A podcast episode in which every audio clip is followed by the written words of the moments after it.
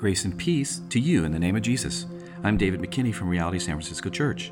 Today we're reading and occasionally pausing to pray through Mark chapter 9. Feel free to pause this recording at any time if you'd like to reflect longer, and we encourage you to journal as you listen if you can. Let's take a moment of quiet to open prayerfully to God's presence with us.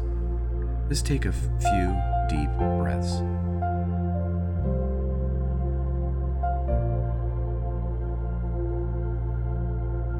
Be still. Be quiet before God.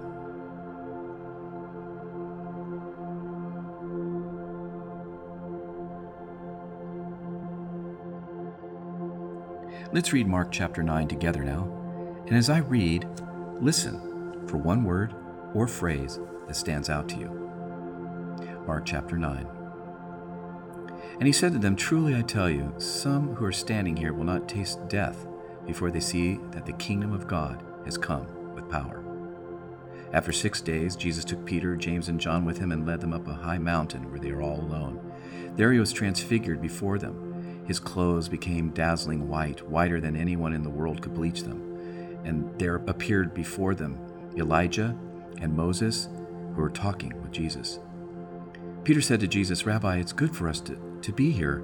Let's put up three shelters one for you, and one for Moses, and one for Elijah. He did not know what to say. They were so frightened. Then a cloud appeared and covered them, and a voice came from the cloud This is my Son, whom I love. Listen to him. Suddenly, when they looked around, they no longer saw anyone with them except Jesus. As they were coming down the mountain, Jesus gave them orders not to tell anyone what they had seen until the Son of Man had been risen from the dead. They kept the matter to themselves, discussing what rising from the dead meant. And they asked him, Why do the teachers of the law say that Elijah must come first? Jesus replied, To be sure, Elijah does come first and restores all things. Why then is it written that the Son of Man must suffer much and be rejected? But I tell you, Elijah has come, and they have done to him everything they wish, just as is written about him. And when they came to the other disciples, they saw a large crowd around them, and the teachers of the law arguing with them. As soon as all the people saw Jesus, they were overwhelmed with wonder and ran to greet him. What are you arguing with them about? he asked. A man in the crowd answered, Teacher, I brought you my son, who is possessed by a spirit that was robbed him of speech. Whenever it seizes him, it throws him to the ground. He foams at the mouth, he gnashes with his teeth, and becomes rigid. I asked your disciples to drive out the spirit but they could not. You unbelieving generation, Jesus replied, How long shall I stay with you? How long shall I put up with you? Bring the boy to me. So they brought him. When the spirit saw Jesus, it immediately threw the boy into a convulsion. He fell to the ground and rolled around, foaming at the mouth. Jesus asked the boy's father, How long has he been like this? From childhood, he answered. He's often been thrown into the fire or water to kill him. But if you can do anything, take pity on us and help us. If you can, said Jesus, everything is possible for the one who believes. Immediately the boy's father exclaimed, I do believe. Help me overcome my unbelief. When Jesus saw the crowd was running to the scene, he rebuked the impure spirit. You deaf and mute spirit, he said, I command you, come out of him and never enter him again. The spirit shrieked and convulsed him violently and came out. The boy looked so much like a corpse that many said, He's dead. But Jesus took him by the hand and lifted him to his feet, and he stood up. After Jesus had gone indoors, his disciples asked him privately, Why couldn't we drive it out? He replied, This kind can come out only by prayer. They left that place and passed through Galilee. Jesus did not want anyone to know where they were, because he was teaching his disciples. He said to them, The Son of Man is going to be delivered into the hands of men. They will kill him, and after three days he will rise.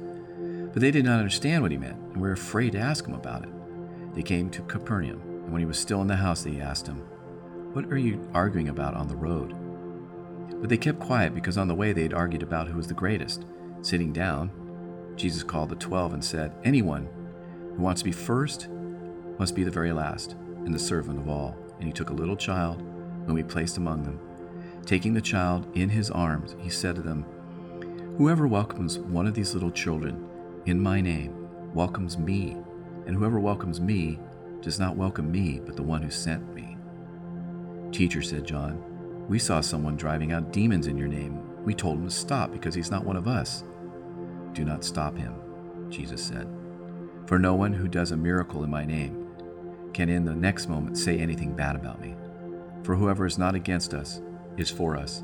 Truly, I tell you, anyone who gives you a cup of water in my name, because you belong to the Messiah, will certainly not lose their reward. If anyone causes one of these little ones, those who believe in me, to stumble, it would be better for them to have a large millstone that were hung around their neck and they were thrown into the sea. If your hand causes you to stumble, cut it off, for it is better for you to enter life maimed than with two hands to go into hell, and where the fire never goes out. And if your foot causes you to stumble, cut it off. It is better for you to enter life crippled than to have two feet to be thrown into hell. And if your eye causes you to stumble, pluck it out. It is better for you to enter the kingdom of God with one eye than to have two eyes and be thrown into hell, where the worms that eat them do not die and the fire is not quenched. Everyone will be salted with fire. Salt is good, but if it loses its saltiness, how can you make it salty again? Have salt among yourselves and be at peace with each other.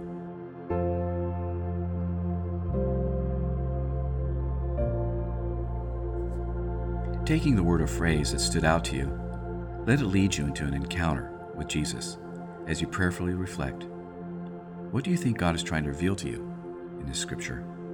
Pause, consider this with God, and write it down.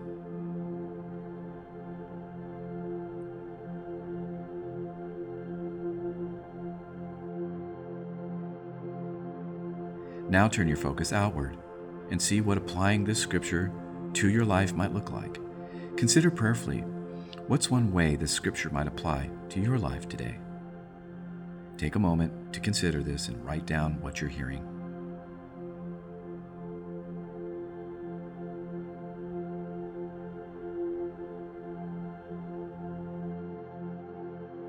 And lastly, take this final pause to devote yourself to God, to seek His refreshment, and to commit yourself to following Him. Offer your prayers to devote yourself to God today.